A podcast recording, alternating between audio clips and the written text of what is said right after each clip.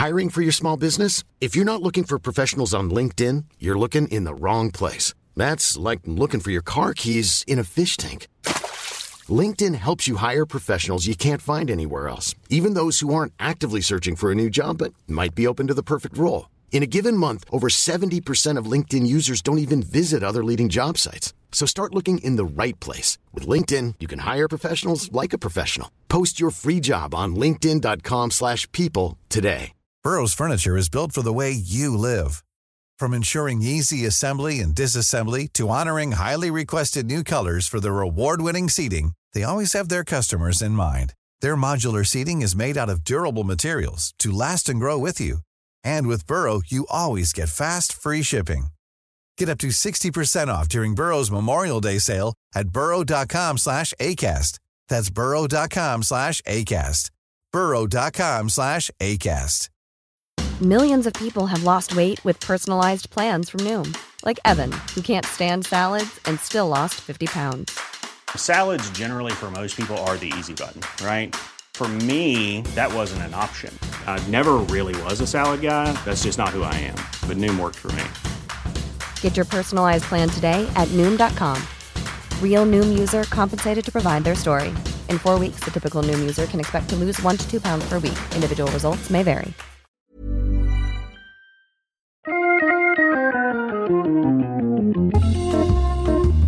Welcome to the Wood Talk Weekend Show. It's time to unbutton those pants, crack open a fresh grape soda, and let the soothing sounds of Marc, Shannon, and Matt caress your ear holes. Yeah, baby. It's Wood Talk number 392 for June 23rd, 2017. and it's a weekend show, which means we're in such a good mood. And and here's the thing, you would think that Shannon would have had his internet fixed, you know, between Monday and Friday, but no, uh, he still has not. So he is not with us today. We will do our best to answer the question and, and keep the good times rolling. So Andy wrote in. He says a friend who is a new woodworking is new to woodworking. I was going to make fun of him, and, and turns out I'm the idiot. it is funny. Like my when something goes wrong, my instinct is to immediately blame someone else, even if it's most likely my fault. Okay, so a friend who was new to woodworking called me to ask for help because he was frustrated. So I went over to his house to help him. While we were going through the steps of the project, where there were several instances where I did multiple cuts on a piece of scrap wood or on the end of a board that I knew would be cut off for the final to sneak up on the fit. Uh, it was a eureka moment for him, and I realized that a lot of his information comes from watching sped up YouTube videos, and he just assumed that those builders just used the old adage to measure twice, cut once. It made me realize that often, for fine woodworking, my method of work is to measure once and cut two or three times. What are your thoughts? Well, I at least uh, I can speak for myself here. I definitely do that as well. Um, I actually, you might even cut out the measuring step because I might not even measure. I may just simply, you know, put the workpiece up to the space, give it a little tick mark with my pencil, cut it once to get close, double check, cut it a second time, and maybe worst case scenario a third time.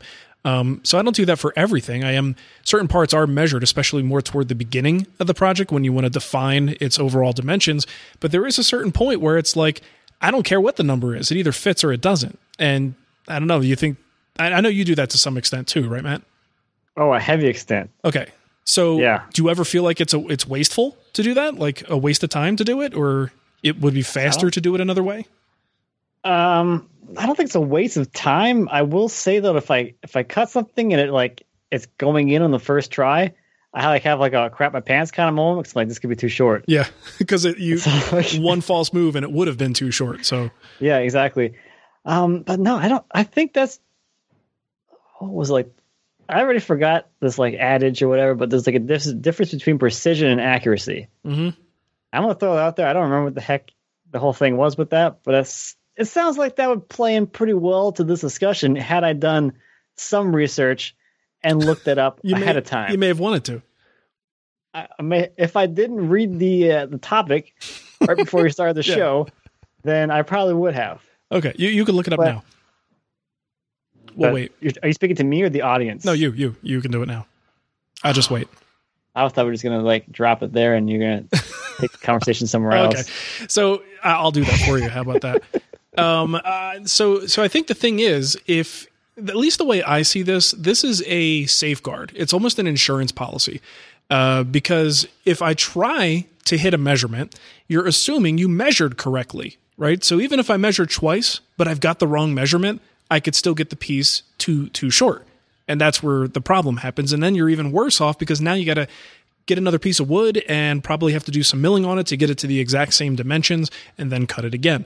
So I think there's a little bit of a security blanket aspect that woodworkers or some woodworkers like to employ sneaking up on the fit because it's almost impossible to go too far. And if you do go too far, it's usually by a very, very small amount. So like the fit, if it's off, it's only going to be slightly off. And again, I just feel like if you're measuring, you got to make sure that your measurement is dead on. How many times you measure something? I mean, certainly in the beginning of my woodworking, I would measure something and go, okay, that's exactly this. I think I've got it, like at least visually to the nearest 64th, maybe. And then I go and make the cut and it's not fitting as tight as I wanted it to. You know, and I think there's a little bit of that parallax shift that can happen sometimes mm-hmm. with different things. If you're off on a different angle, it might be different. And I think that people may, uh, not estimate uh, appropriately for what a snug fit is because a snug fit is actually making contact right? So if you cut something to fit between two things you, it's very easy to cut too far because of that measurement you took looks like it should have been cut to that point. So I, I, I, to me again it's just making up for the fact that i think it's human nature to to actually measure things slightly incorrectly. Yeah especially with the if you talk about like sneaking up on things like you your your ability to like to actually measure something to the precision that's necessary to get that snug fit uh-huh. is probably impossible. I mean, it's in like it's visually. in the thousandths, right? I mean, before the yeah. difference between something being too tight, a snug fit, and too loose, that range is within the thousandths range. Yeah, so I mean, you're talking about accuracies even greater than 128th mm-hmm. at that point. So I mean, like graduations on your ruler don't even go that small, and you have to like look between the lines of your 64 scale or whatever. It's that's like yeah. So you're saying my fat you, my FatMax won't do it? I mean, you might get lucky a few times. The lines, the lines themselves are so thick on those things. but I mean, that because it's a really interesting parallel because, like, when I first started woodworking, I think most people when we first started woodworking, we measured like everything. Mm-hmm. And I, I never really understood why that was, but more recently I've given it some thought, and I think it's because of our upbringing into more of like a, a lot of us probably started more like, I don't know, like let's say carpentry. Like if you're doing like wall framing or whatever, it doesn't have to be that precise, and it's a lot more awkward and difficult to take your work pieces to to whatever you're trying to fit them to and make a mark and then cut them to that length you're always be measuring stuff because that's way more convenient and you don't need that accuracy. Mm-hmm. So from that experience, you start making furniture and you start measuring everything because that's what you know and that's kind of what you started off building stuff with that this whole system. Mm-hmm. But it's it's wrong. I'm sorry. It's wrong. It's it wrong. Also, it's the wrong way to do it. Your initial instinct when you hear about that methodology, you might go, I don't know, maybe at least to me a little bit, it sounds amateur. You know what I mean? Like, oh, I'm not going to measure this perfectly and just cut it perfectly. I'm actually going to cut it five times and then get the perfect fit. It sounds, it almost, excuse me. Oh, I was trying to stifle it, but sometimes it's just got to come out. it sounds like an amateur move. Do you know what I mean? Like you're not good enough to hit it on the first shot, so you're going to sneak up on it and take four or five cuts to get there. I mean, I mean, it's a misconception. I don't, I don't believe it, that it is an amateur thing to do, but the impression of someone who's getting into this thinking that the guys who are really good at this are just nailing it. You know, maybe the people you're watching on YouTube in the sped up video, for instance, you don't see them cutting four or five times. It looks like they're just cutting once. So you just assume that's that's how a good woodworker does it.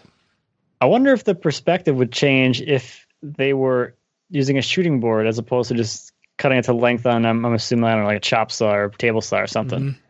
Because if you saw someone pull out a shooting board and a shooting plane or just any plane for shooting, mm-hmm. that seems like it wouldn't be an amateurish thing. No, no, that's a very fancy thing to do, but it's yeah. effectively the same exact thing. Yeah. Interesting. That's what you do when you're shooting things. Yeah, I would I would love to hear from people. How many of you employ the sneak up on the fit methodology? Do you see it as an amateur way to go, or like should we be able to be better than it? Should we be able to measure more accurately? Um, I, I personally don't think so, but I would love to hear your, your thoughts on it. If someone disagrees, especially um, how you like to do this stuff, would be very interesting to hear. I think what you, you might actually have the INCRA camp, for instance, who might have something to say about this because they have tools Oh, yeah. that can hit certain things like a little bit better than we can by just nudging, uh, you know, a, a, a coarsely adjusted fence or something like that. So if you have those systems in place, you might be able to build to spec a little bit more, you know, accurately than than we're talking about here. So interesting stuff. All right, well, thanks for listening, everybody, and we will catch you next time. Next weekend. Next or weekend. weekday. Yes. Or whatever. Who knows? You just never know. We might catch you. Who knows? Even on a budget, quality is non-negotiable. That's why Quince is the place to score high-end essentials at 50 to 80% less than similar brands. Get your hands on buttery soft cashmere sweaters from just 60 bucks, Italian leather jackets, and so much more. And the best part about Quince, they exclusively partner with factories committed to safe, ethical, and responsible manufacturing. Elevate your style without the elevated price tag with Quince. Go to quince.com slash upgrade for free shipping and 365-day returns. Planning for your next trip? Elevate your travel style with Quince. Quince has all the jet setting essentials you'll want for your next getaway, like European linen, premium luggage options, buttery soft Italian leather bags, and so much more. And is all priced at 50 to 80% less than similar brands. Plus, Quince only works with factories that use safe and ethical manufacturing practices. Pack your bags with high-quality essentials you'll be wearing for vacations to come with Quince. Go to quince.com slash pack for free shipping and 365-day returns.